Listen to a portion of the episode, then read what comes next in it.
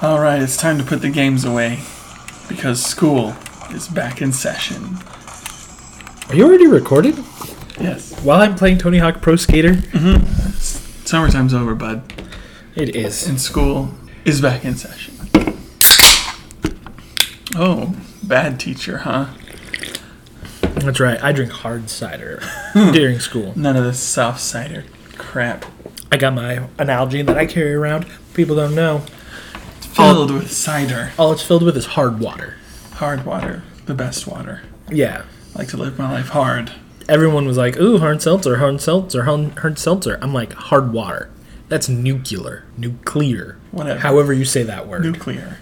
People give George Bush a hard time. That's a hard It's word a hard to say. word. There's plenty of other things to give him a hard time about, Yeah. and any president. No one's hands are clean. No one's. But anyway, school year's kicking off. We both just yesterday had our first official day back. We did. Some other schools I saw went bowling, did other fun activities. You know what we did? I, I watched GCN trainings. Yeah, we we had uh, meetings and met the new people in our building, which is easier to do in an elementary school Yeah. compared to like because we're all gonna see each other. We haven't even met the new people in our department yet. Wow. But then we did something that I thought was pretty fun. And it brings me to my question, my opening question before the show even starts. Whoa. In baseball, when players go up to bat, my principal was like, when players come up to bat, what do they what what do they have with them? And both me and the girl sitting next to me both said, a bat, but that's not the right answer. What they have is a walk-up song, a song that plays as they go to the go to bat in like the major leagues. And so the question is, what is your walk-up song? My life as a noodle. What's that? I don't know. It's a thing I made up because Oh. I feel like I would be in wet noodle. Oh, up there. okay. I'll tell you what I chose while you think. Okay. I chose, and I gave this a lot of thought. I chose Istanbul, not Constantinople, by They Might Be Giants. Istanbul was Constantinople. A long time gone. A Constantinople and a Constantinople with the works. Uh-huh. Doo-doo. It's nobody's business but the Turks. Istanbul. Why that one? I just think it has a fun and all the violin, and it's just enjoyable. Huh. Okay.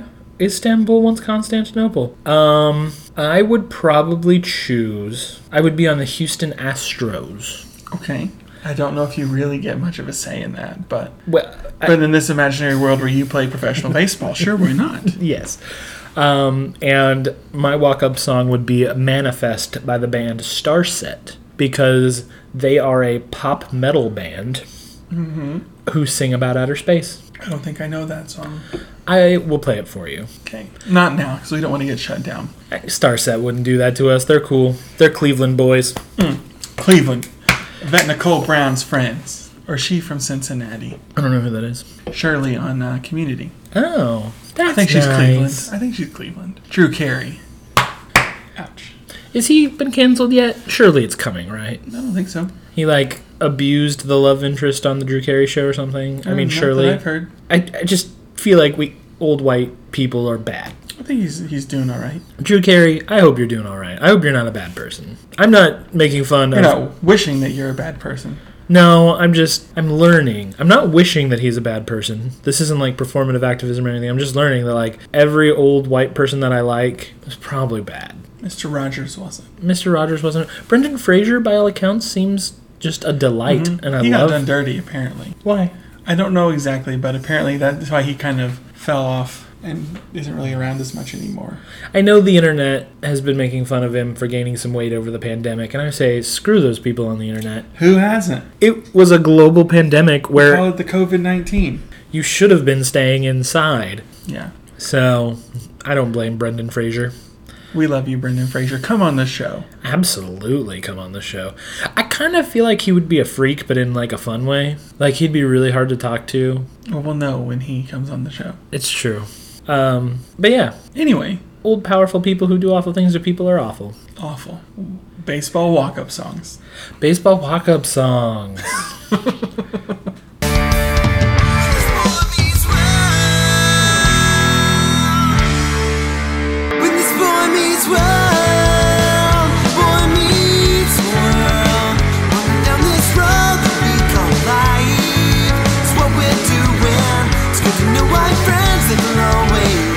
Stand by me when this boy meets world. brought to you by the International Longshore and Warehouse Union.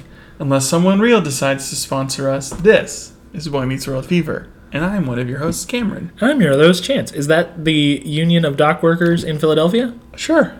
Okay. I just typed in dock worker union.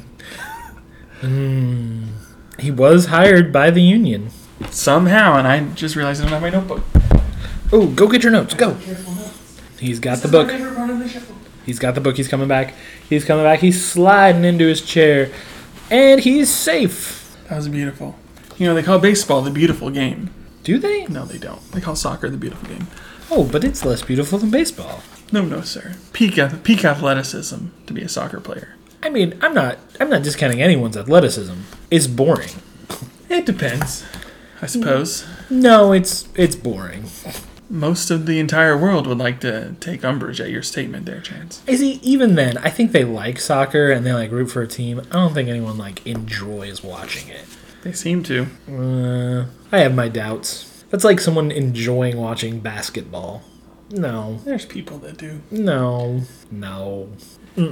Chance, you're sounding like those people who are saying that COVID is fake and masks are wanting to uh, turn us into mindless slaves of the state or something. I do not sound like those people. I am do. simply stating the fact that just because you are invested in a team and you are a fan of them does not mean that it's actually fun to watch. All I'm saying is just because you don't enjoy something doesn't mean nobody else is capable of enjoying that thing. They just have a rubber on court sound squeak fetish. That's the only reason. I think you're just working too hard here. And I don't know what this energy is that we're bringing here today. I don't sports people. I don't sports. Me neither, but I'm like, if you want to, go ahead and I'm sure you enjoy it and not have a weird fetish or whatever. I don't think you enjoy it, and I think you need to free your mind and go do something else.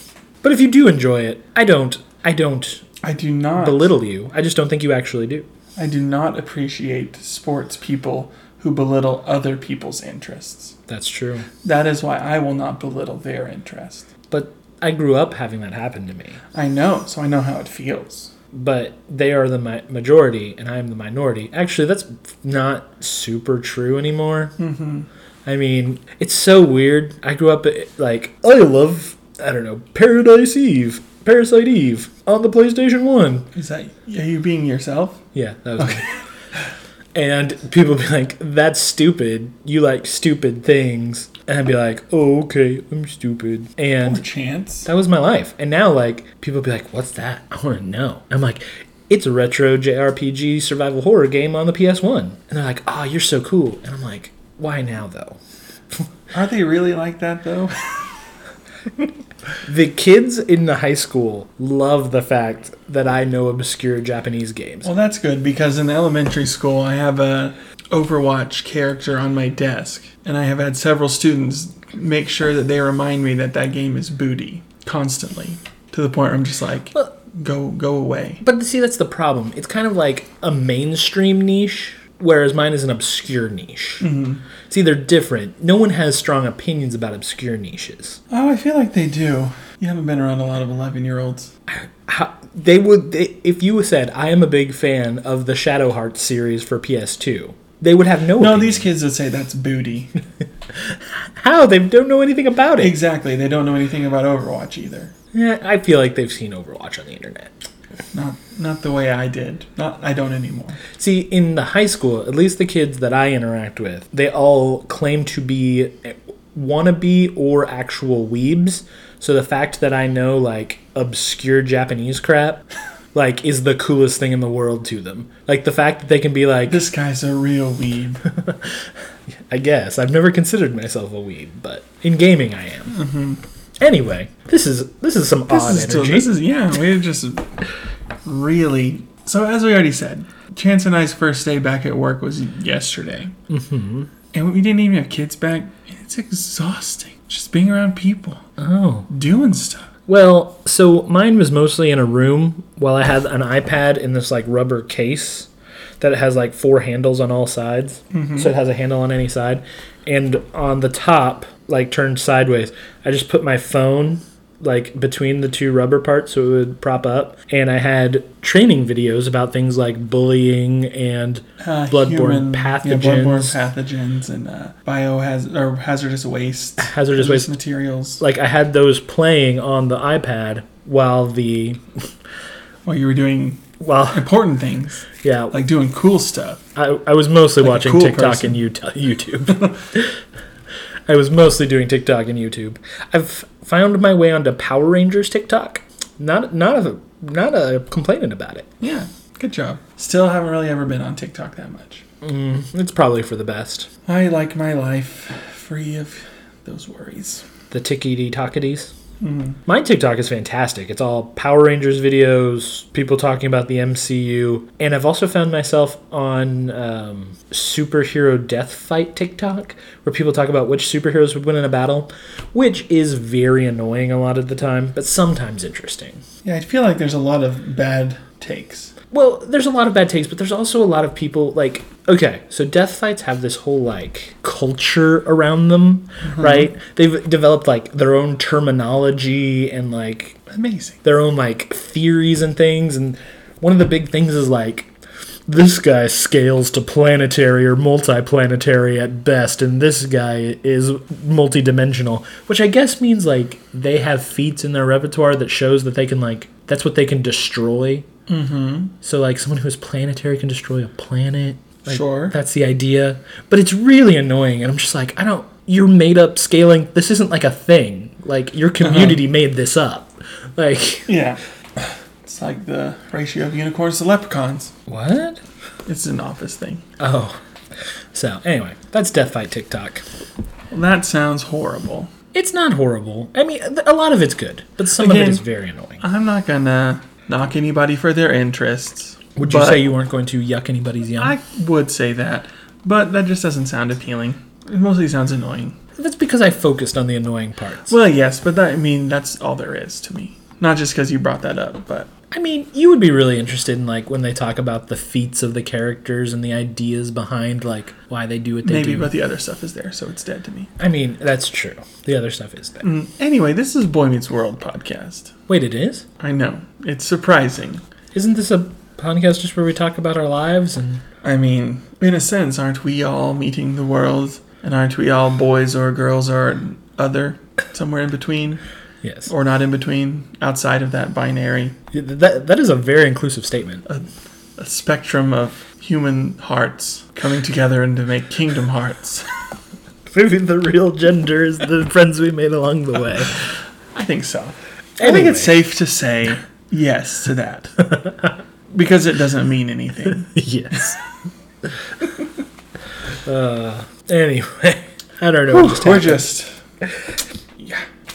I don't know how excited I am to talk about this episode. I've seen it twice today. I mean, you sat there as I was watching it and heard me laugh. you got some quite a chucks. You got some chucks, though. Yes, there are some chucks. I had a good time. Yeah. I guess I'll give the synop and we'll get started. Okay. Um, unless you at home want me to talk about Monster Rancher 2, I can talk about Monster Rancher 2. Maybe if they want that, they'll let us know in an email. We can make a bonus podcast. Chance talks Monster Rancher 2 while Cameron. Uh huh. Yeah. sure. I would make it engaging for you. I would Uh-huh. make it engaging for you. Yeah. Sure. Chance talks Monster Rancher 2. Cameron talks Golden Sun. Oh, uh huh. Yeah, sure.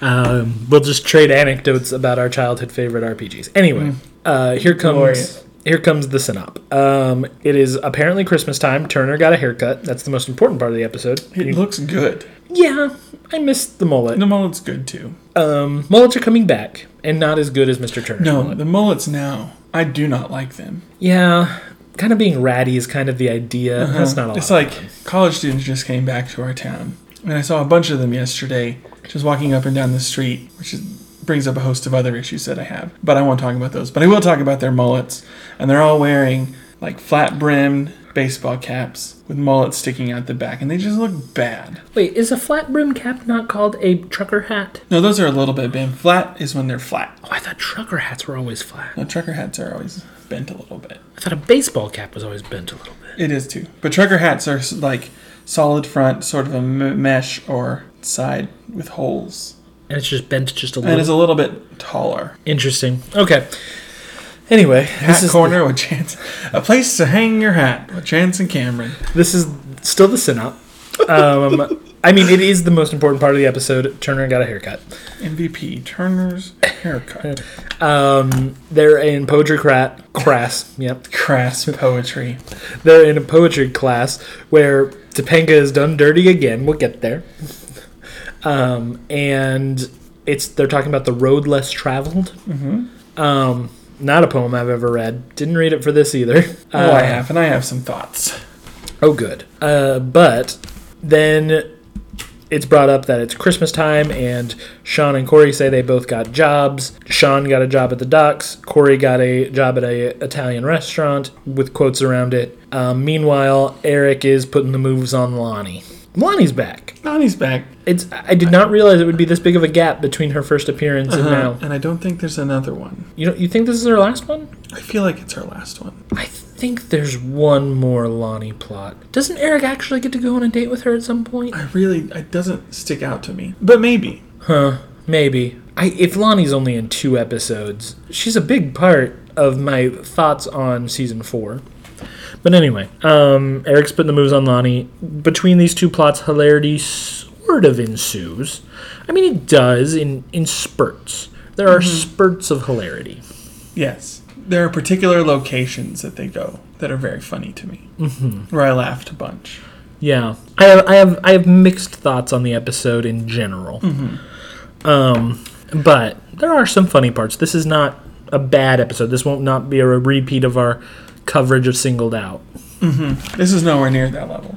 I actually quite enjoyed it. I have mixed feelings. That's fine. That's fair. I feel like this one does some of the things that Boy Meets World is really well known for. And I think it does them pretty well. I see. I agree with the first part. The second part You don't agree with as much? I think it does things that Boy Meets World is really well known for, but it does them in such an absurd way That is true. that I just don't care. but maybe the show is more absurd than we really remember. Well, but like, mm, we'll get there. We'll get there. We'll get there. Anyway, they're in poetry class, which we now know is a class that they have. And we assume this is it because they're reading poetry. Yes. Frankie is not there. Topanga looks great. Wish she was in more of the Mm-hmm. episode. I like to imagine maybe Vader did go to Madison Square Garden And he Frankie took is there. Frankie with him. I like to think That's so why too. he's gone. I like to think so too. Um, I also like to think that, you know, if you're gonna have Topanga in a scene, Corey or Sean should at least address her. Mm-hmm. But they don't. Yeah, she is reading a poem, mm-hmm. "The Road Not Taken" And the by minute Robert Frost. she is done reading, she is no longer relevant, no longer spoken I don't to. think the camera really is on her. No, I don't think the camera goes back to her. Why not just have Turner reading the poem? Not great. No. The treatment of Topanga since season two is mind boggling to me. It doesn't make sense. No, and it's not how I remember the show. No, But this is the show. This is what we got. Topanga is, ooh, look, there's a hot chick in a scene, and then done. gone. Yeah, it's not right. No, I'm not a fan. But she is reading this poem by Robert Frost. Yeah. It's a very famous poem that's always talked about as like this poem of do, like, because you know the last line, I took the road less traveled by and it's made all the difference. I feel like that's the thing that always comes up, and it's like, don't do what everyone else is doing. Do something different, something outside of that, and it's going to make all the difference in your life, and you'll be successful or whatever point you're trying to make. I'm going to read it for us, the poem. The whole thing? It's not very long. It's like four stanzas of five lines. Um, so it's not very long. Um, and we'll see if we really think that that's what it's talking about. Okay, I'm going to Here's- take Frankie's advice real quick and put myself in the mind of the poet. Okay. I am now Robert Frost. Hello. Hello, Robert. Nice to meet you. Nice to meet you too, Mr. Cameron. Here we go. The Road Not Taken by Robert Frost. That's you. It is. You He's remember it well, I hope. Two roads diverged in a yellow wood, and sorry I could not travel both. And be one traveler, long I stood, and looked down one as far as I could, to see it bent in the, to where it bent in the undergrowth. Then took the other as just as fair, and having perhaps the better claim, perhaps it was grassy and wanted wear, though as for that the passing there had worn them really about the same. And both that morning equally lay, and leaves no step had trodden black. Oh, I kept the first for another day. Yet knowing how way leads to how no, sorry. Yet knowing how way leads on to way. I doubted if I should ever come back. I shall be telling this with a sigh, somewhere ages and ages hence.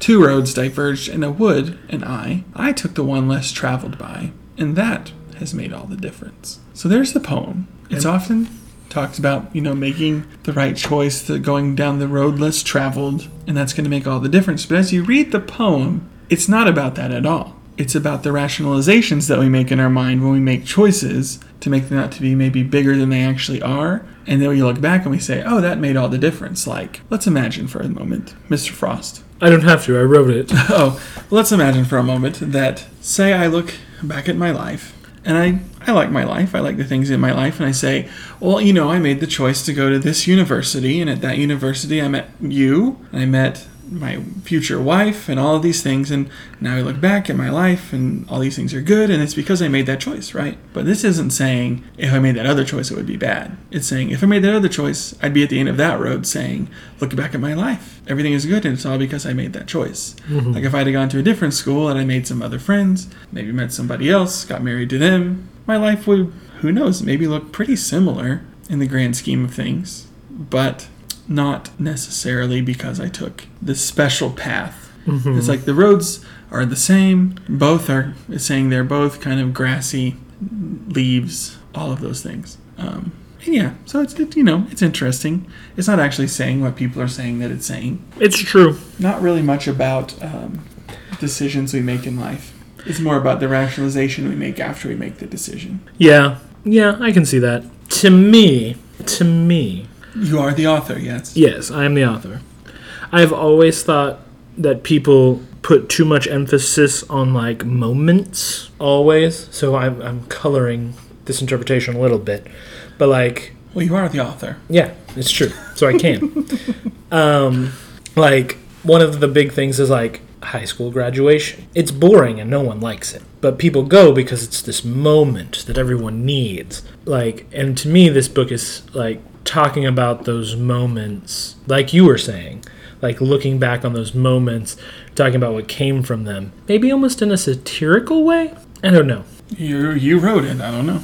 but looking back on those moments and like like you're saying rationalizing like i got here because of that when really if you didn't you'd just be somewhere else like Yeah, I mean that's basically what it comes down to. He's like, maybe I'll go back and do it in this other path, but well, I know how life goes, and I probably won't come back this way again to go down the other path. But I'm going to be here now and say, hey, I did this thing, and it made all the difference. But in a sense, it did because you're where you are now because you took that path. But if you took the other path, you'd be where you were when you took that path. And they're both pretty much the same. i want you to diagram that sentence Okay, I could. actually the reason he couldn't go back to the path is because there was a giant who was saying run away or i'll eat you It's like I got to make this choice best. That's the part that didn't. That's the subtext. that's the subtext um, it's really a fantasy story about getting eaten no it's not um, so yeah Choose or die. that is the road less traveled hopefully we won't be copyright claimed for reading it Uh, it's been a long time. it's probably public And I'm domain sure it's public domain by now. Um, yeah, And you were here. We got permission from Robert Frost himself. it's true. I did. I was channeling Robert Frost really strongly. So, um, Thanks, Bobby. Bobby Frost. That's Iceman.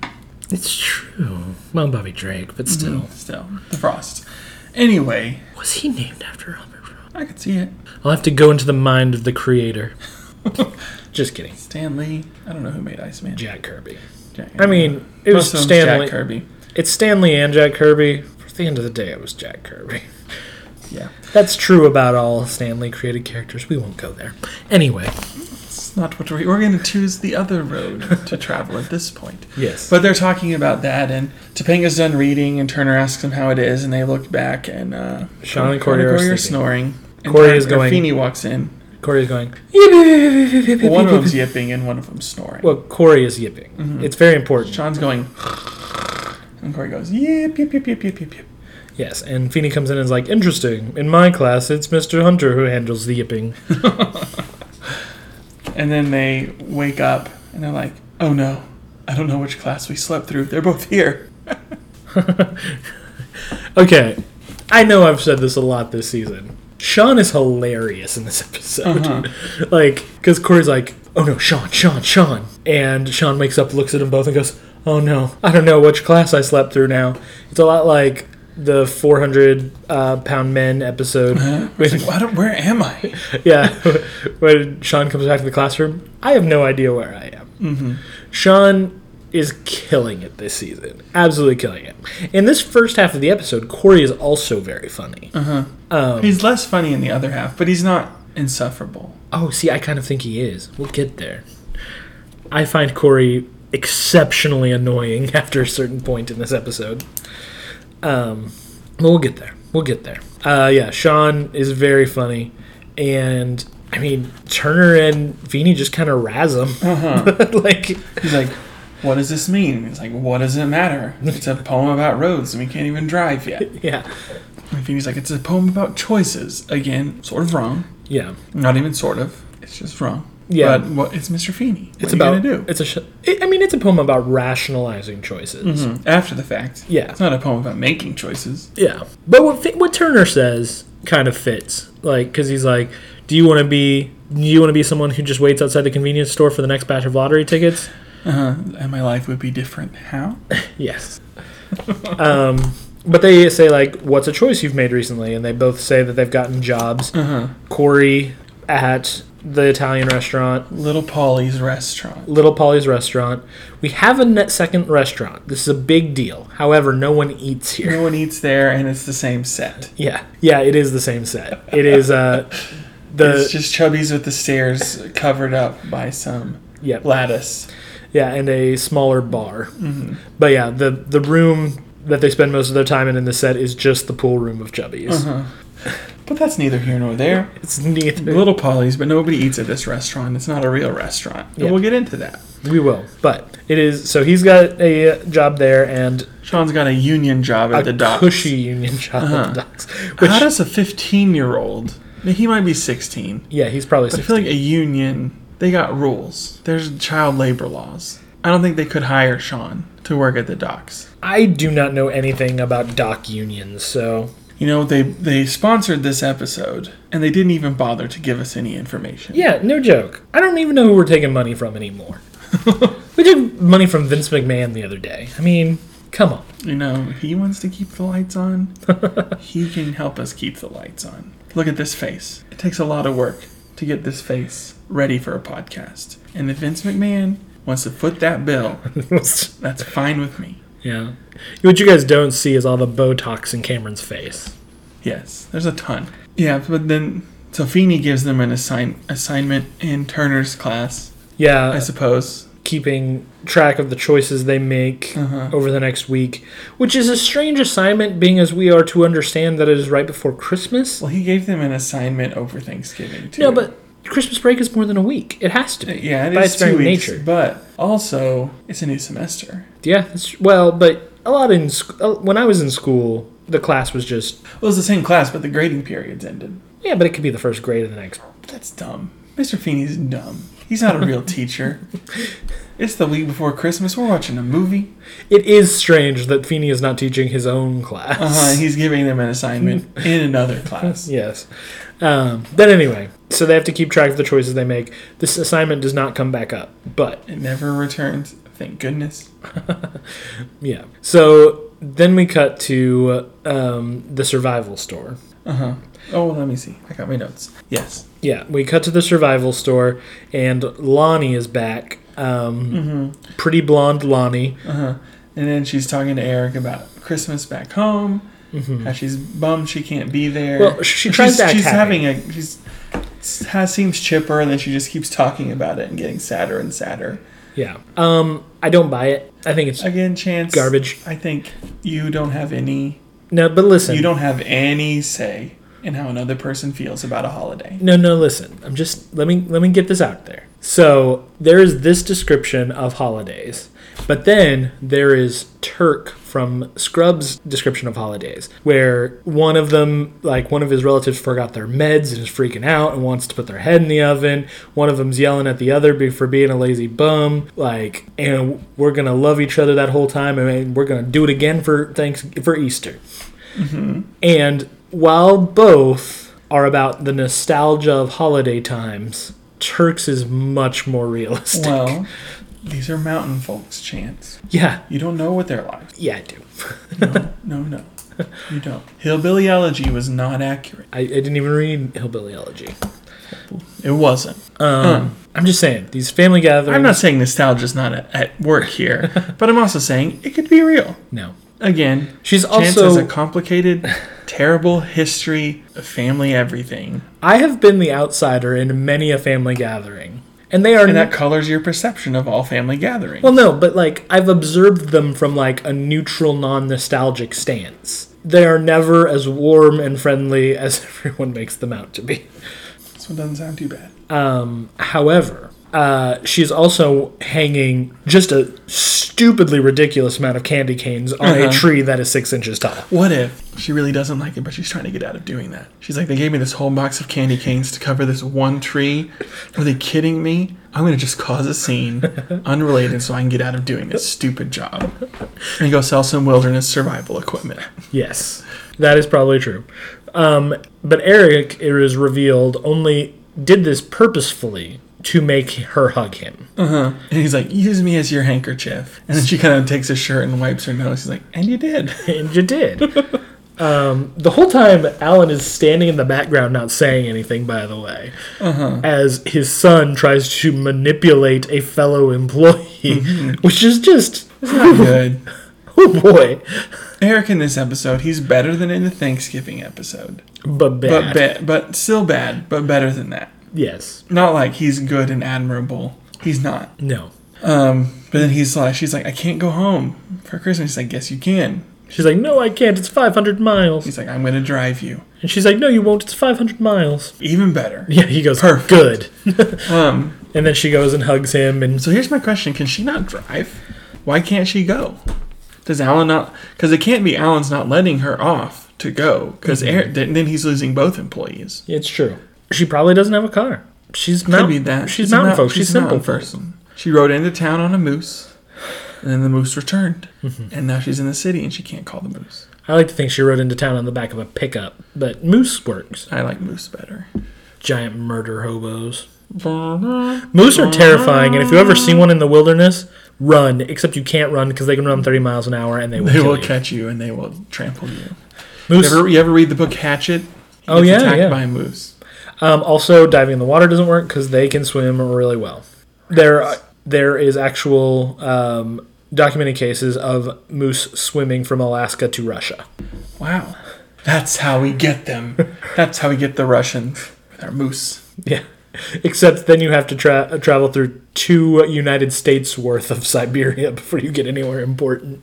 The moose can do it. They're mean spirited, just like Americans. Anyway, If there was a ever a real national like animal for America, it should be the moose. the moose. It matches our temperament. we'll just attack you for no good reason. I have seen a moose before I have not. up in northwestern Montana. Oh, lovely. Eh. That sounds lovely. It is. Northwestern Montana is great. Northeastern Montana, where I'm from, looks like Oklahoma covered in snow. Oh, that, I've seen that.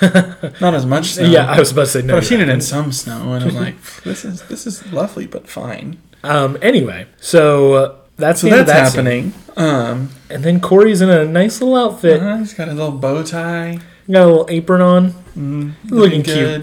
good. Um, he brings some coffee back to a couple of gentlemen. Mr. Fontaine, Mr. Fontaine and Mr. Martini, played and Mr. by Mm. Martini. Buddy Hackett and Soupy Sales. Oh, I didn't realize. Mhm, Buddy Hackett, you might know him as the voice of Scuttle in The Little Mermaid, Which one's Scuttle? the bird. Oh, okay. Yeah, it sounds just like him as he's talking. And then Soupy Sales, of course, comedian of some sort. Yeah. T. Uh-huh. They're, they're both famous comedy people.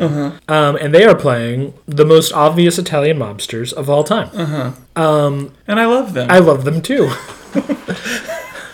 I want this job. Easily, like actually. my favorite part of the episode is is Mr. Martini and Mr. Fontaine. It's true. They are fantastic. Um, they Corey walks up and like, "Who are you?" I'm Corey. They uh, Sam at the bar hired me to bring people drinks and run errands.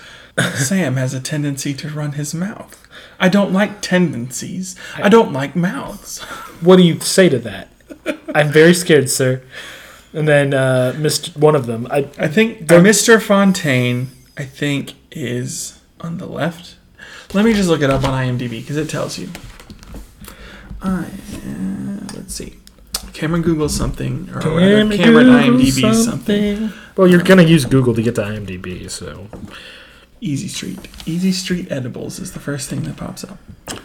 Um, it's going to give me the cast, and I'll be able to break down which one is which. And then I'll be able to tell you on the left or the right. This decides to load. Buddy Hackett is Mr. It says Fontini, but I feel like they say Fontaine. they do say. So on the right is Mr. Fontaine, and on the left is Mr. Martini. Um, Mr. Martini takes a drink of the cappuccino. He's like, who made this? I want you to choose your words very carefully. And then Corey, just very slowly, I did. And he's like, it's fantastic. Don't you think it's fantastic? Try yours. And he's like, I don't believe you. t- uh, try yours. Tell me if I'm wrong. He's like, oh, I'll tell you if you're wrong. I'll tell you if you're wrong. He grabs it, takes a sip. You're right. They slip him a 20. Corey's like, thanks. I added a dash of cinnamon. Mm-hmm. Yeah, and they slip him a 20. He's like, oh, 20 bucks. Yeah. Yeah, I mean, But this Sure. 20 bucks is not free. It comes with a request to accompany his new young bride to the beauty parlor just to keep an eye on her. there's more $20 where that came from. Um, and yeah, and if he does a good job, there's more where that came from. Uh-huh. So it's very obvious to everyone what's happening here, except Corey. Yeah, Corey's just like, cool. Um, cut to Corey's li- kitchen. Uh-huh. The next, it's like Hey. the morning. It's at 8.30. Uh, Sean comes in. He's like, oh, you here for breakfast? Lunch. I'm on lunch. Lunch. I've been at work since 3. You know how cold it is at 3 a.m.? Nippy? Jupiter. Yeah, and which I looked up, and Jupiter, the average temperature on Jupiter is negative 238 degrees Fahrenheit. Huh. Which is very cold. It is. I don't know how gas giants work. Uh-huh. Is there an on Jupiter? Like, I don't think Jupiter has a Um, Well, surface, does it? here's, Here's the thing. As far as our understanding of how the planets are the way that they are, this is a little science lesson for you all. Love it. So, our planetary system is very interesting because the planets exist along a plane, surprisingly. Like, you'd think that they'd be whatever. And at a certain point, you know, you have Mercury, Venus, Earth, Mars, and they're all terrestrial planets. They're solid. And then you have your gas giants, your Jupiter, Saturn, Uran- Uranus, or Uranus, depending on which one you want to say to get laughed at, and Neptune. Pluto's a whole other thing. Pluto is a rock, though. It is a rock. It is technically a dwarf planet. It's a two planetary system. It and Charon is a two planet system. It's not a moon, it's another planet that they're in orbit with each other. That's not important for your conversation, but when the sun ignited, the heat from that burned they they think anyway that every planet was a gas giant and then when the sun ignited it burned away the gas up to a certain point just from the intensity of the sun and so somewhere inside jupiter and all those gas giants at the core is something it's not just a ball of gas it's a gas around something just like they theorized that there was gas around something that is now earth and mercury and venus and mars I am not a scientist. I Me am, neither. I am in the social sciences. I always have been. However, this just doesn't make sense to me because the biggest gas giant is the closest one to the sun, well who can say where the road goes. were we there I just, No. I, I just, it's my, it's. I, this is not a science thing. I'm not saying that is wrong because I don't understand why this would be. I'm just saying like if it burned away all the gas up Mm-hmm. I'm to just- a certain point, why would the next one after that point have the most gas? I'm just saying that's the going theory, unless something's changed. Probably Hmm. changed. Yeah, I just don't know how gas giants work. Yeah, they're just giant balls of gas. Maybe it's something at the center. Yeah, there should be something at the center. Maybe. Okay. It would make sense for Mercury because it's literally just a giant ball of lead. Because it's everything melted. Yeah, it's literally just like a big dense ball of And lead. on Venus, there's a protomolecule attached to a space station from Ceres. Why are we doing this? I'm just having fun. that was a reference to The Expanse. Uh-huh. Uh, Leviathan Wakes. Yep, it's good. You should read it. Yeah, um, it is a Mormon colony. So, Venus isn't. don't they crash the Mormon colony into They Venus? crash. It misses. Oh, that's true. It does miss. You're right. It's the Ceres asteroid that crashes into Venus. Mm-hmm. Anyway, That's right. It's been a, it's been a minute. but Sean says he's talking to his boss, and then suddenly his boss just looks up and says, "Turkish freighter." and then a Turkish freighter just emerges from the mist. Oh, out of nowhere? Just out of the mist. Yeah, just uh, came out of nowhere. Um, so Sean's like, uh, yeah, that's my job. I'm unloading the same Turkish freighter that the Outbreak Monkey came in came from, which is a reference to the 1995 movie Outbreak. Uh, but it didn't come in a freighter, did it? I think it did. I thought they brought it over. I have not seen this movie. All I did was look up Outbreak Monkey, and the IMDb description says that a boat smuggles in a monkey with a deadly virus. Oh, okay. Well, they were more close to it to have Yeah. made that joke accurately. That's what that's what IMDb said. I feel like I've seen part of it, and I was just like, this is ridiculous. People would take care of themselves better, but here we are. Yeah, here we are. Every one of those movies seems almost too true. So Sean dropping the uh, the cultural ref. A nice topical joke. Yep, a nice topical joke. Um, and then he does maybe his funniest thing in the entire episode. He's like, you know what? If I go, you're going with me. Wipes his face and then goes and wipes it on Corey's face. Um, and then we, from there, are back at um, Little Polly's restaurant. Yes. And, well, so before that, um, Sean goes, fine, fine. Tell me about your job. He's like, it's hard, Sean. It's really hard. You got a cushy job. I did. and I guess Sean just wants to see the cushy job, so Uh-huh. he goes and checks this it out. restaurant that nobody goes to. Yes. Would there not be some sort of enforcer at the door keeping riffraff like Sean Hunter out? I feel like no. I feel like it'd be like a reputation thing. Oh, maybe. And probably the businesses around it are probably owned by them too. So it's like if you start up something, there's plenty of people like Uh-huh. around. Keeping Um, an eye. but The yes. scrawny kid with the curtained hair is not seeming like a threat. So Sean is sitting at the table. I took note of this because Sean is sitting at the table and Corey says, "Watch me go make twenty bucks." So he goes over and twenty bucks, and then suddenly Sean is standing behind him, Uh-huh. which is just a funny little, He's just like- fun little detail. What? I'm watching. Oh my goodness. Um, and he's like, "Oh, thank you." And the guy goes, "Hey, hey, hey, hey, hey!" and Corey's like, "Oh yeah, the other part." He's like, "I want you to take this envelope down to the 19th and, corner of 14th and Pine. 14th put, put and it on the mailbox. The corner of 14th and Pine. and Corey, a a Philadelphia native, he knows he knows his area. I don't find this unbelievable.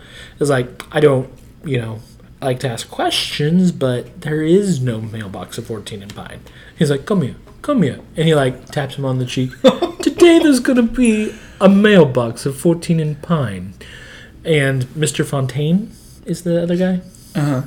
Goes is like, yeah, and he's never wrong about mailbox placement.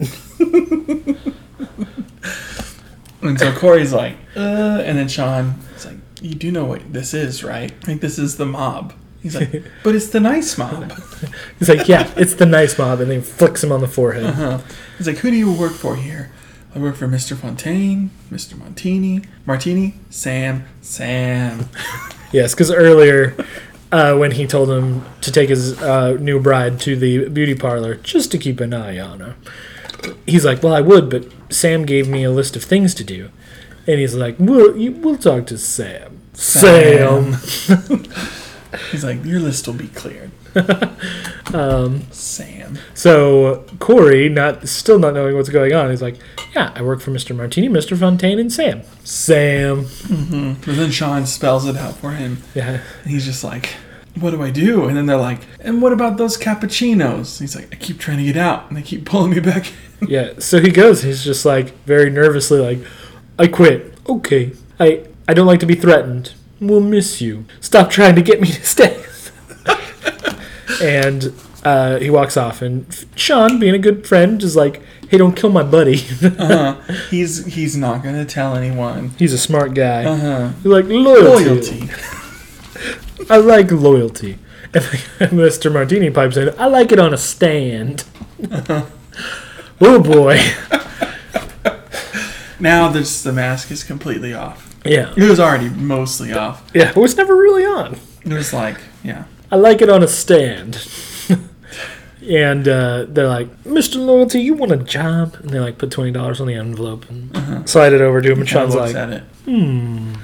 Yeah, and then we just cut to Sean wearing the outfit. Yeah, like the very next one. And Sean comes in, he's doing a great job. He's like, he gives them their cappuccinos, and they're like, you know what I want? Hazelnut biscotti, sir. He's like, that's what I was thinking. How did he know what I was thinking? You He's do a like, good buddy "I don't hacking. know. Thanks. um, it's fun to do. Mm-hmm. Um, and he's like, "This worked out great." And he like pulls the tray off, and he's already got the hazelnut Uh-huh. biscotti, and he slides it onto the table. This is a good kid. What's a you know a good kid like you? Are you asking any questions like? Why do we have a business here with no customers? Uh-huh. I just figure you do a good takeout business. They look- Takeout business.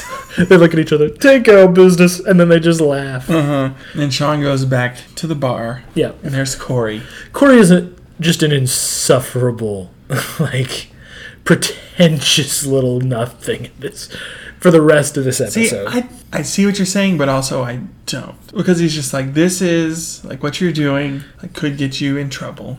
Okay, so this is my problem with Corey and the rest of this episode. This is a very Boy Meets World setup.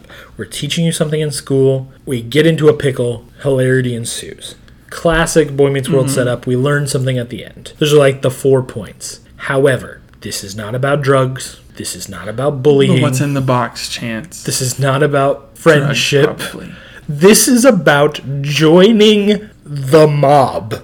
Well, you shouldn't do that. This this is absurdly ludicrous. like, and it's not even about joining the mob. It's about serving coffee To the to mob. the mob. And their restaurant, to be fair. But like, You're working for them. I mean, Sam is working for them. yes, these are If- all Oh, true. If, so- if push comes to shove, he's the one who's going to take the fall. well, but not necessarily like the underlings who are in the organization are, but the people who are employed at the restaurant, like they're fine. No, he is, because he's been running the stuff. He runs the stuff. He doesn't know that. What's going to happen when he gets caught with the box? He's gonna sell them out. But here's where I disagree with you, and we get to it later. It's like, sure, Corey's being Corey, little manic, whatever. But when Sean later is like, I was able to like buy my friends and family like nice Christmas presents, and Sean, Corey's just like, you know, I'm, I know that felt good. Like he didn't ever say he didn't ever belittle him for wanting that. Never belittled him for being poor. Doesn't he a little bit later though? Isn't he like, hey, thanks for this, not because of what it cost, but where, who it came from? It's like easy for someone with money to say, Corey. Eh, Yeah.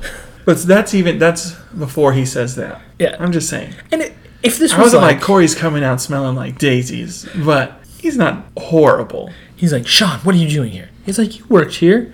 He's like, yeah, and I quit when. And again, if like his boss was abusive, if they were breaking uh, like health code violations, all of these are relatable.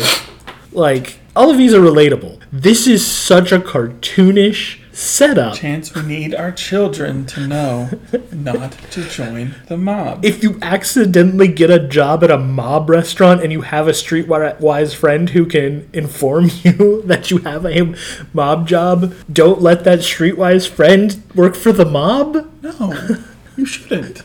It's just a lot of qualifiers for a lesson in an episode. I mean, you're not wrong. It is ridiculous, but it's. I wouldn't say it's the best kind of ridiculous. I feel like the 16 pound, 16 candles and 400 pound men is the good kind of ridiculous that this show does. This is kind of like, huh? Is that where we went? It's probably just an excuse to get um, like two comedy legends on the show. And, well, and they're another part of the disconnect, though. Like, because they're also cartoons. Like, It's basically like you had um, what are their names from the Muppets? oh, Beaker. Waldorf and the two old guys that sit up on the Oh, balcony. yes. Whatever their names are, just up there. Yeah, and it's like, why are you trying to do like? Because the episode at this point on takes itself very seriously, That's true. very seriously, and it's like, Well, why have you painted parts these- of the episode do. Well, yes, we'll get to Eric here in a second, but the rest of the episode takes itself very seriously. But like, our quote unquote bad guys are cartoon characters, and our conflict is joining the mob. If it was working for a local gang or something, Oh, Um, okay. why's it gotta be a gang that's the bad guys, but the white guys are respectable? I see how it is. Because you're likely to run into a gang in Philadelphia, you are not likely to run into the mob. As far as I know, if I get a job anywhere in Philadelphia, I got a pretty good chance of working for the mob. I mean, As far as I know. Maybe they did build Chubbies. It is kind of designed after this place. Yes. Little Polly's became Big Polly, who became Big Chubby, and then just Chubbies. I, I I'm just saying, like, as serious as Corey is, contrasted with the ridiculousness of this setup, I just found it just insufferable. And never once does it show like Sean suffering because of this. And maybe that's part of the idea, like, hey, maybe you should give up a good thing sometimes because it's not like ultimately part of the greater good or something. That's the road. It's the road less traveled by James. it's so beautiful. Except that's not what the poem's about. But it is about um, justifying your choices. So in that regard, he's like, I'm doing this so I can buy my friends and family nice Christmas presents. I'm going to justify my choice that could eventually lead to a bad place by looking at the good things that it does. I yes. And in that way, it is truer to the poem, but in terms of what the actual episode is doing, it's not. Yes. I- I just this whole thing was just a huge disconnect for me. Um But anyway, then something hilarious does happen as Sean and Corey are talking, and then Yeah. they hear like a bang, and they both drop to the floor. yes. And yeah, so they both drop to the floor and then we get insufferable Corey. Huh. If there's nothing going on here, why are we on the ground? And Sean is hilarious and charming. Because it's fun and we do everything. yes. Um and I mean that the scene pretty much just proceeds from there. They're like, You're changing. He's like, No, I'm not. I'm the same. And then they like say something, and then Sean turns around in Italian. and Just Yeah. like rattles back to them. Yeah, like un momento por favor. But even more than that, it's like a pretty long Yeah. phrase that he rattles off. And again, if they were showing like if that that was the beginning of a change and the next day when they like they they show him he's like in a suit or something or like has a beeper or and is distracted the whole time, but he's still just Sean. Like He's very happy. yeah, like you know, Saved by the Bell did their terrible terrible sugar pill episode where Jesse Stakino Jesse, not Stakino, that's Frankie. that's Frankie. Yeah, that's Jesse, whatever. Yeah, where she gets like addicted to sugar pills to like get her to do all the things. They do a good job of like showing her progressional change of uh of mindset, like showing her being manic, showing her like and then I mean it all pays off with sugar pills and one of the most heartbreaking scenes of her just crying on Zach's shoulder singing I'm so excited. I'm so scared. But again, it, it, it's sugar pill. But anyway, I think it was more than sugar. No, the- in the episode, it's like it's like a reference to drugs, but Um, they but def- not actually drugs. they definitely don't call it drugs. But anyway, These are and drugs. these are drugs, Rugs. or maybe no, they're caffeine tablets. yeah, I is think what they that's are. right. They're caffeine tablets. Yeah. Got some rugs here. Not drugs, just rugs. I- i- If they had done that, this would work a little bit better. If like they were like, "Oh, meet me at Chubby's," and then Sean doesn't show up, and he's like, "Oh, sorry, I had a thing for Mister I had to make a delivery or drop something off or But they don't do that. they never once do that. Mm-hmm. So, yeah. But then we cut to the other nonsensical part of the episode, Eric. where Eric is driving. Um, Talking about how he's like, you made supple the, and voluptuous you made the road the, is. the turnpike. I never knew the turnpike could be so alluring and voluptuous. oh, luring and voluptuous. and Lonnie's just like not having any. Like she's not noticing. She's Wait. not picking up on what anything. Which I think is great. I think them keeping the naivete of Lonnie is great. They kind of make it seem a little bit more deliberate in this one. Uh huh. where in as in the last one it was like total naivete and in this one it's like chosen naivete but still she's like naive to everything eric's saying and she's like eric i'm not gonna tell you but i think something big's going on here he's like you felt that too She's like, stop the car. Which here's my question: If there's a blizzard coming, why are you stopping the car?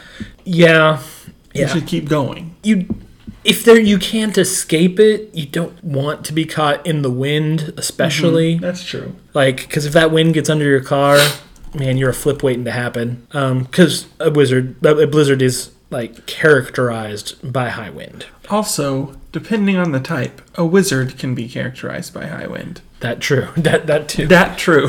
That true. that true. The wind wizard. that true to wind. That's his name. Um, Da D A apostrophe T R U. Da true. so I, I can kind of see the logic. Like, if she's like, we can't escape this. This is gonna dump. Okay, stop the car. But, Mm-hmm. um, yeah, generally, I'm, I, it, it'd be more of a turn Uh-huh. around and floor it. Turn around, don't drown. Yes. That's what we say in Oklahoma. But Eric's like, nah, it's just a romantic evening with a couple of flakes. Uh-huh. Just a few flakes in a romantic snowflake setting. Cut instantly. We're Car gonna die in a completely frozen covered. tomb. Uh, the windows are completely covered Mm-hmm. with snow. I don't know if I've told this story on here, but the first blizzard I was ever in in Montana, they were like, "It's going to be three feet of snow," and we were like, "Oh, that's I mean that's a lot of snow, but that's not like horrible." What they don't tell you is 15 foot drifts Uh-huh. of snow. Is that the one where it was covering your front door? Yes, it was covering our entire house. Love it. Like That's not great. our entire house. was Carbon Oh, buried. monoxide, you know, Well, houses up there are like designed for it. designed to be buried in snow. I mean, you're, Sounds like a great place to live. That's why we have giant basements. Um, it's not why, but there are also giant basements. I don't know what's happening. I didn't understand that. Us neither. so chances phone just, just thought we were talking to it, I guess. I didn't understand that. Okay, we're keeping that in apparently. Uh-huh. And so Eric is trapped with Lonnie. yep. He's And he- saying we're gonna die, and he's like, "No, I'm the I'm the man." I'll save you. I'll say, but it's just like she knows what she's talking about. yeah. She Much knew a more blizzard than was you. Mm. coming just by feel. I would I would trust what she has to say. But then he starts throwing himself into the car window that's covered with snow on the other side. He does it like three times and he says, I've hurt my head. yes. And then he passes out. and uh, that's the end That's of that, that, scene. scene. And then they die. And then they die. They're, they're never seen And then again. this insufferable Eric is gone to be reborn. This is probably this probably also contributes to his overall mental decline. I don't know. I, is it possible to be dumber than he is now? I don't know. Um, but yeah, so then we cut back to the uh, the kitchen, um, Corey's kitchen, mm-hmm. and now it's the day before Christmas Eve. yeah, it's the day before Christmas Eve, and Sean is so excited. Mm-hmm. He got o- Corey a gift. President he says, Open it. I want to see your face light up. Light Light, up, up, little light- elf. light up like like a little elf. Light up, little elf. And Corey. So you say he gives him some like he does say that I bet that's nice, Mm-hmm. but like he doesn't even like humor him. Uh-huh. He's like he might as well be saying, "I know you bought this with the money that you spend on drugs." Well, here's one thing I know about Corey is he is not good at masking his emotions, and that's not a defense of him. He's just not good at it. You're saying it's true to the character. It is very true to his character. Um, yeah, but he could do a little bit better. Yeah, he, he could at least give a little. Like, oh, this is really great. Or like, man, this is a great watch. I don't love where the money came from. Or something. Like, something other than, huh, well, it's very nice, Sean. Yeah, It's like, shut up, you piece of, you rich kid. you selfish. Like, no, no, no, no. Yeah, and so but they kind of they don't get into it, but they sort of. They, I mean, they kind of do. Sean's like, it feels good to be able to buy these kinds of presents for my friends. And he's like, I bet that does feel nice. mm, That's not even here. That's later. Well, it, he says something like that here. I don't think so. I think, but they just kind of are like, Yeah. okay. And then he's like, "You're gonna come tomorrow." I have a real thing against passive aggression, and Corey is being very he's, he's passive. being very passive aggressive. That's true. I would agree with you. yeah, I He's just being really passive aggressive and just a twerp. he's not being fun to watch. I guess I didn't really think how ridiculous the premise of the whole thing was. I was just sort of along for the ride. Yeah, Now you're opening my eyes a little, a little bit, and seeing more from the other, the other side. again, if it's a more realistic problem that's actually affecting Sean, this would work. But it is a cartoon problem, and he is fine. For now, Some theoretical future, but um, then we cut to the Mm-hmm. I will living say Sean room. clearly isn't capable enough to do what they're asking him to do in the next job that they give him. We'll get into that. yeah, I want to know. Seems like he could have done it, but No, I'll, I'll tell you why when we get there. Uh, but then there's a knock at the door. yeah, it cuts to the living room. Uh-huh. Knock at the door. And then Lonnie comes in with Eric. And she's like, he just got a little knock on his head. Yep. And uh, Eric's like, "Hi, mommy. Hi, daddy." And uh, She drops him on the couch. Yeah, Amy no goes to- more horsey. Amy goes to get some soup or whatever. Mm-hmm. And then uh, Alan Goes to also get blankets. Yeah, and then uh, Lonnie's like, I didn't want to scare your parents, but we almost died. uh, and she kind of talks about it. and She's like, "I held you so close," He's like, nope, that didn't happen. and then she's like, "And then you're just shivering." So I did this old trapper's trick, and I stripped all the clothes off you, He's like, and then I stripped all the clothes off me, and then we bundled up real tight in a sleeping bag. all naked. Yeah, and he's just like, And he is offended. "Huh?" Uh-huh. He's like, is- "You wake someone up."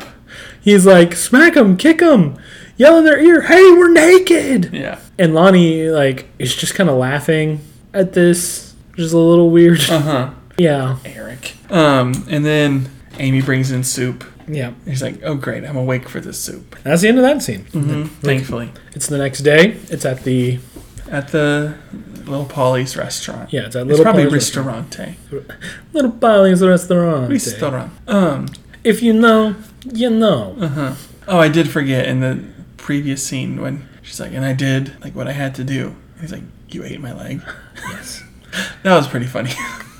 Yeah. Uh-huh. Um, I guess the snowplow dug him out. That's kind of a weird idea. But anyway. Um, These big, big shot California writers don't know what it's really like. well, yeah. I don't know. It was just a quick blizzard, I guess. Which Mm-hmm. those dumps do happen. Um, but anyway. We don't know where exactly Lonnie's family is. Well, it's got to I'm be. guessing like Appalachia. Yeah, it's got to be on the way somewhere. to the mountains. I guess we could Google mountains 500 miles Yeah, away what's from. 500 miles from Philadelphia? I feel like we've done that before, trying to find where something might be. Yeah. But I don't really want to do that any again. um, Once was enough. And, yeah. Um, but then it, they're they're at the restaurant, and Sean comes to Mr. Fontaine and Mr. Martini. It's like everything's clean. I've done everything. I'm gonna go. I got plans for Christmas Eve, and they're like, "Got one last thing for you." And he pulls out a box, and he's like, "Down the street, there's a warehouse. Stand in front of it, and a car will pull up. You give them this box. They give you an envelope. You bring the envelope back here. He's like, and maybe we'll find something a little more permanent for you. Yep. And they throw down 200 bucks. And he's Uh-huh. like, 200, 200 bucks. Um, I mean, I'd go hold a box for two hundred bucks. yeah. No joke. FBI, you didn't hear that. I Um, don't think there's a big mob scene in Norman. I could be wrong. I've not been to Benvenutis before. Could be a mob restaurant. I went to that uh, Italian restaurant over on Gray, Sergio's. Uh huh. They didn't have a mob feel. I mean, there were no people there when we ate there. Uh oh. Just mm, You're in.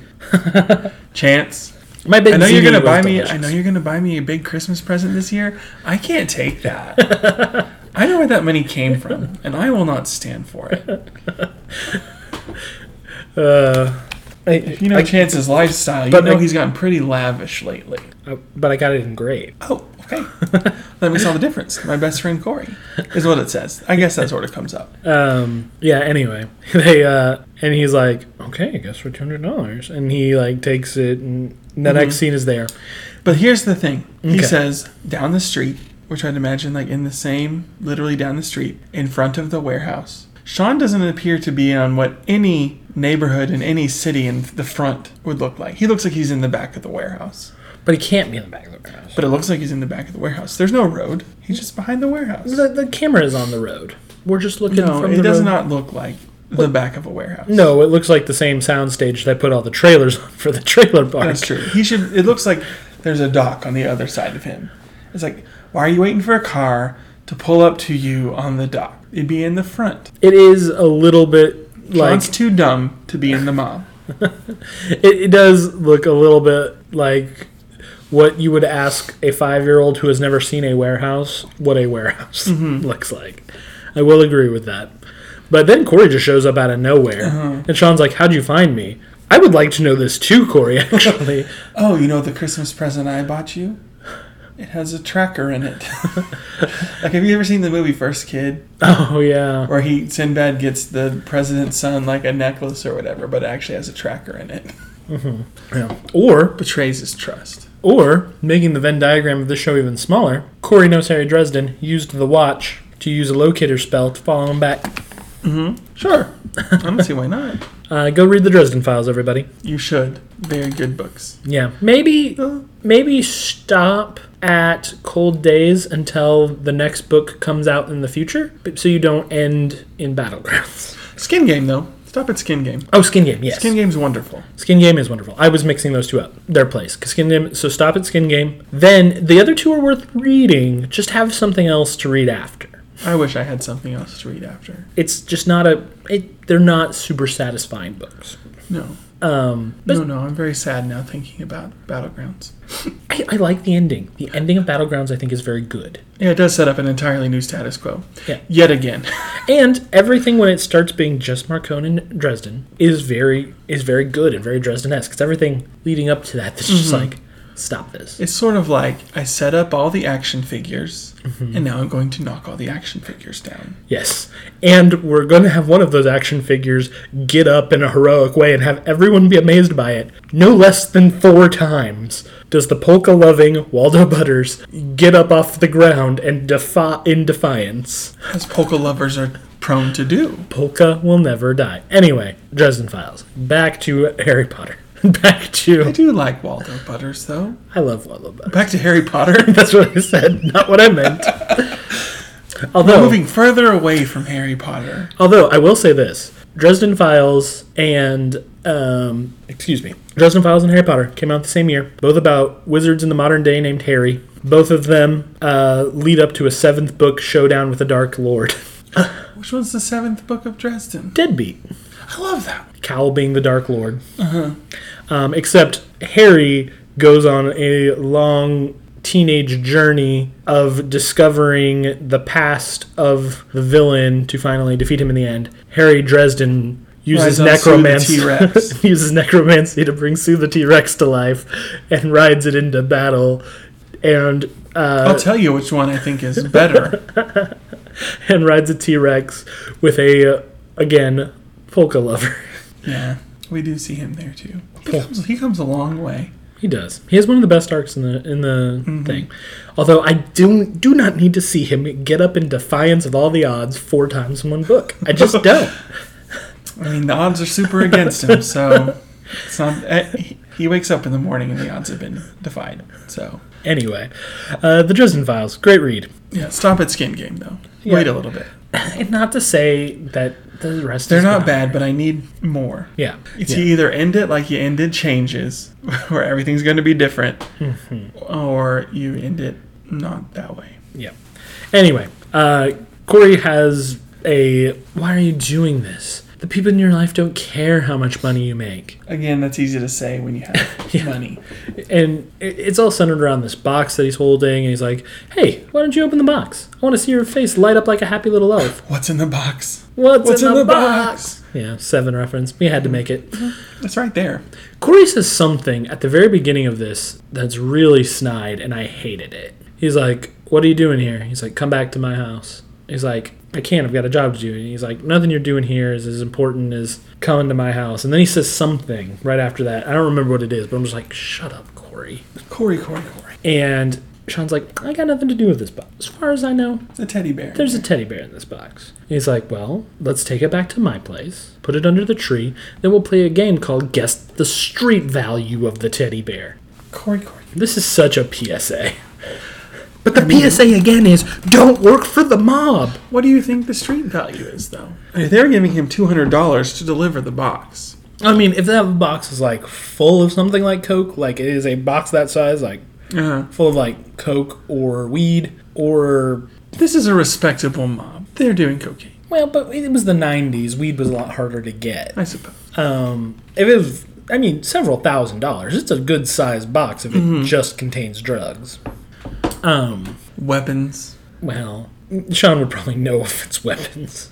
They don't seem. They're the nice mob. Yeah. They're the drug mob, not the weapons mob. Yes, they just want people to have fun. Yeah, just have a good time. Their drugs aren't even narcotic. Or th- wait, they are narcotic. They're not addictive. Yeah, not addictive narcotics. what a thing. And Sean's like, "How did this get so complicated so fast?" I'm like, "What's the complication?" He does have a box of probably drugs. But like everything he's been delivered is like a payoff for drugs or something. Like anyway, um, he's like, how did this get so complicated so fast? And he's like, I know. We're just two kids who got tricked by two guys who look like our uncles. I suppose Yeah, I guess. my grandpas. I've Yeah. never seen either of their grandpas. Yeah, they're just kind of. ends there, they're like, "We'll take this back." Yeah. Like this is the road. We knew that the road would lead us here. Sean's like Sean's like I'm just like the guy in the book. I'm stuck on whatever road I'm on. Don't remember that from the poem. No. Corey's like the other guy was stuck because he didn't have a friend with him. He's like, you're right. There are two roads in front of me, and I'm going to take the one that leads to your house. Do do do do do do do do do do. No, it's not quite. And Sean goes, wouldn't it be funny if there actually was a teddy bear in here? Yeah. Don't you wish life worked like that? So apparently every box has drugs in it. If All you boxes do. Check your garage for any drug boxes. yeah, if there are any boxes, just throw them out. Don't look at them. They're probably drugs. Amazon delivery. Yeah, it's just drugs. That's like that's like Schrodinger's cat, right? Mm-hmm. If you see a box and you don't know what's in it, it's drugs. And not drugs at the same time. No, it's just drugs. It's only drugs. It's a little different. drugs, drugs, drugs. Which, are, good, which are bad. Drugs, drugs, drugs. Ask your mom and ask your dad. Um, guys, I have a real obsession with '90s uh, drug PSAs. Here's my favorite. You ready? Mm-hmm. Meth. Ooh, meth. I can't eat, I can't sleep, but I got the cleanest house on the street. Oh, meth. Ooh, meth. Meth. The video of that is just So unsettling. Um, type in 90s drug snake PSA. It's one of my favorites. Ooh, I'm kind of freaked out. Um, but anyway, just do it. Thank me later. Um, also, This Is Your Brain on Drugs 2, the sequel to the original This Is Your Brain on Drugs. Is that the one where she smashes everything with the frying pan? Yes. Any questions? They are they are two of my favorite drug PSAs of all time. yeah. Man, that sure made a lot of people scared of drugs for just a little bit and then completely not. Yes. Um, oh man, drug PSAs. Anyway, so they're like, "Don't you wish life worked like that?" And I guess they go to take the box back. What Mr. Fontaine and Mr. Bardini are gonna think, I don't know. And the fact that they just let both of them just walk away. Yeah. They're nice boys. Loyalty on the stand. Loyalty on the stand. Um, and then they're back at uh, their house, at the Matthews house. Turner is there? They they're close friends. I don't know. Yeah. Feeney being there, I kind of get. Yeah, we see that in later Christmas episodes too, where Feeney's there. Yeah. But Turner, that's kind of weird. Yeah, Um, he doesn't have any speaking lines. He's just there. And this is all to set up the joke of, ooh, Lonnie, it's cold outside. Uh-huh. But we better go bundle up. and Lonnie is just like lost all naivete at this point. She's like, it never happened. I made it up. Cute butt, though. it's like, did she make it up, or is she just tired of Eric's nonsense? well, she's just tired of Eric's nonsense. Yeah, either Why- way. Why would you make that up? Yeah, because why would you do that to um, trick him? I Yeah. guess Le- is she Does she- really this devious mastermind? Maybe. She's like, Eric's been wanting this for so long, and it's so obvious. I'm gonna make Maybe. him think that it happened. She was scheduled to work, and she was seducing Eric in a mountain girl way to get out of working. Sure. No, it's not that. She could have just said, "Eric, will you work? will you work for me?" And he would. Uh, it's not that. It's yeah. Yeah. So there's all that. Then they get on the couch. Feeny takes their picture. Happy holidays, whatever. Mm-hmm. Yeah. From Boy Meets World. I was kept waiting for someone to like screw up the picture or someone to say something and everyone look at like Morgan or something. I was really surprised when it didn't happen. Uh-huh. I like wish it did. they just took a picture and the episode ended. Mm-hmm. Um, and that's it. And there it is. That's the whole episode. Very classic Boy Meets World setup. Absurd Uh-huh. execution. Very strange premise. yes. Um, would you call it a Philly shenanigan? I don't think so because they do learn something at the end. They do. Well, they say they do. yes. Uh, no, it's not a Philly shenanigan because they're not both in it together. Um, ratings. What did you rate Ratings. it? Um, I think I'm gonna give it a six point five. It was fun. There was funniness. Um, cannot stand Corey. Cannot stand Eric. Um, I don't think we talked about it because I don't know that it needs to be said. But Eric is very manipulative the whole time. He's bad at being manipulative, but he's obviously manipulating this girl to get in her pants. Um, but but in like a cute '90s acceptable way, which is not acceptable at all anymore. And shouldn't have been acceptable then. Yeah. Um, he's like doing a nice thing with the expectation of getting laid. Um, yeah. It's bad. Bad, bad, bad. No, no, no, Eric. I gave it a seven point seven five. What? Which I mean, I knocked it some for No Topanga, but I love Mr. Fontaine and Mr. Martini so much. I I know they're cartoon characters, but they made me laugh so much. just like even the first half of the episode is like really strong and funny. Like Corey's really funny, Sean's funny throughout, except when he's not. Well, and But he does a better job doing the dramatic stuff than Corey does he does. in this episode. He does a great job, and but here's the difference. Here, this is my difference for Sean and Corey in this episode. See, I love Mr. Fontaine and Mr. Martini too. Like I love them, and this show does like cartoon ridiculous premises well. Like it does do that often. And Sean reacts to this episode pretty much the whole time, kind of like Mr. Martini and Mr. Fontaine. Like it's ridiculous, it's silly, until the warehouse episode forces him, or warehouse part forces him to be serious. Because I think Sean's great the whole episode up until that last part, and then it's more of a Corey scene anyway. But like, I love how he's reacting to this because he doesn't isn't like, "Hey Corey, get rid of this job. You're in the mob." He's just like, he's he's actually kind of enjoying Yeah. it. He's like, "Corey, you're in, for the you're, mob." you're working for the mob." And then Corey's just like, I can't do this. Yeah, Sean was never judgmental about it. A- and if he was working for unlikable people. It, a lot of things would have made, made it work better as an episode. I do love Mr. Fontaine and Mr. Fontaine. If Mr. Martini and Mr. Fontaine throw someone out and toss Sean a gun and say, do him, yes. then we might have a problem. um, yes. You know what would have been fun? A little scene at the end where we see Mr. Fontaine and Mr. Martini, and they're talking to someone who's new working for them. And the whole time they're giving the instructions, doing their thing, and then it cuts to Joey as their yeah. new errand boy. Yeah. That'd have been amazing. And I just want that. Or they're like, my son comes the day of his return, and it's like, yeah, Joey or even uh, Harley would be kind of funny. Yeah, Harley or Griff. Yeah. Um, yeah, it would have been there would have been a lot of ways to make this episode better, and I do think that Eric has a few funny moments, even though he's awful. Mm-hmm. And I do think Corey, when he's talking to Mister Fontaine, Mister Martini, he's like, "I did." Did I thought oh, that was very funny. choose your words carefully. I anyway, um, I think it's very funny. I think he was very funny in the school. Like, I think that's great. Like, I, there were things to like about this episode, but at the end of the day, Corey being passive aggressive, and then that last scene, which I think is the part that gets me the most, when they're being so serious and so like PSA like lessony. But like not PSA lessony about something that's real. Yeah, like if you accidentally luck into a job with the mob, don't keep it. That's that's the PSA we're going with here. It's important to know. Like this isn't like what kid is just like the mob though. It sounds pretty sweet. Work for the mob. Sometimes you got to carry boxes with teddy bears inside. And I know there is like a modern day like quote unquote mob, but I don't like I don't have a, a picture for that. Like in my mind it's like Jeff Bezos. He's definitely the mob. um I don't know. Anyway, what did you name it? I mean, boy meets the mob. Yeah, that's what I said. Who was your MVP?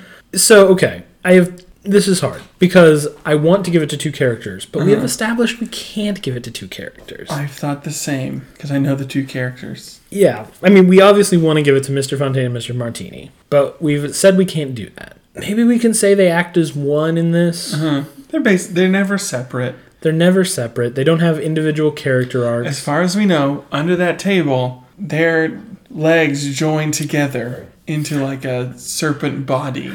Sure. As far as we know, As far as we the know, show doesn't tell us they don't. it's true. Um, since we will never see them again, and they don't have chances to win MVP on their own, I'm okay with that, Mr. Turner's haircut Mr. put up a good fight. Here is the order: Mr. Fontaine, Mr. Mar- Martini, Mr. Turner's haircut, Sean.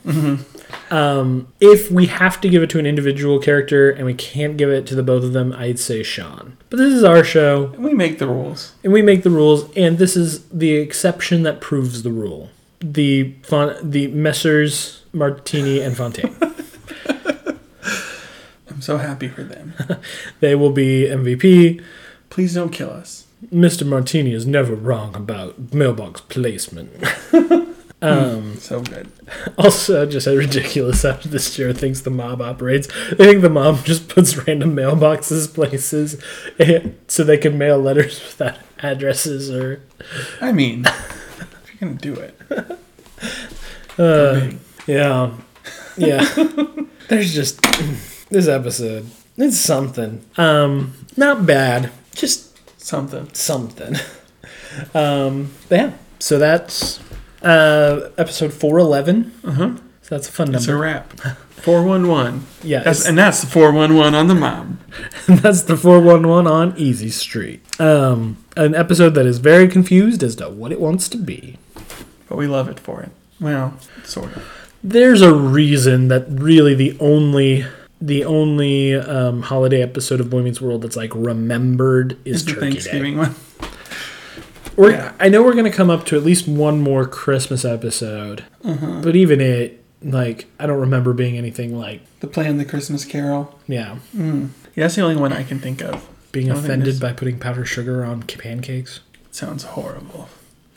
Um, but yeah, so I want to say a special thank you to Dizzy Parker for the use of our theme song, which you can find the link to the video that the song comes from in the episode description, Mm-hmm. and from there find all of his other wonderful music. Yep, that's true. Follow us on Instagram and Twitter at BG World Fever on everything.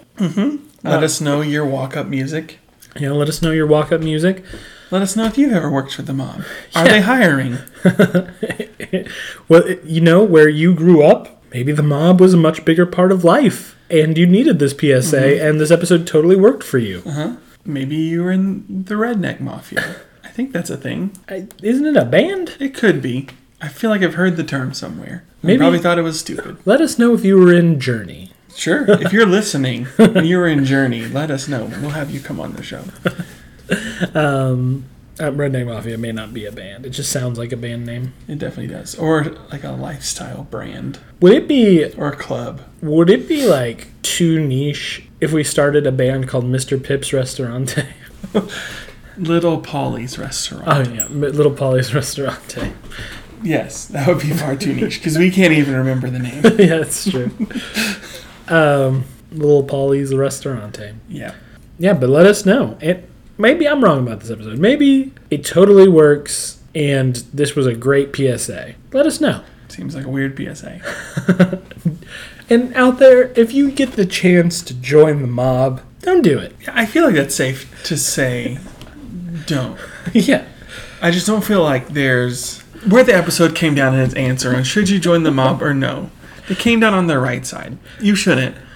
Um, or sh- gosh, crime. What is crime? What is the law? Who determines the law, and who determines what crime is? These are questions that I'm asking. Is Hey. the mob bad? Some of the things they do are bad, but some of the things that I do are bad.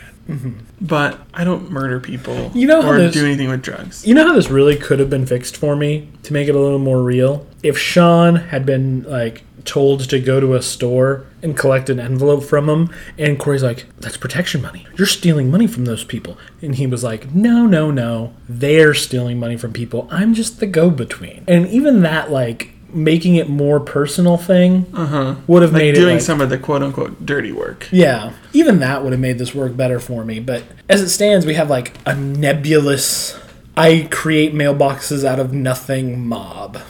Okay.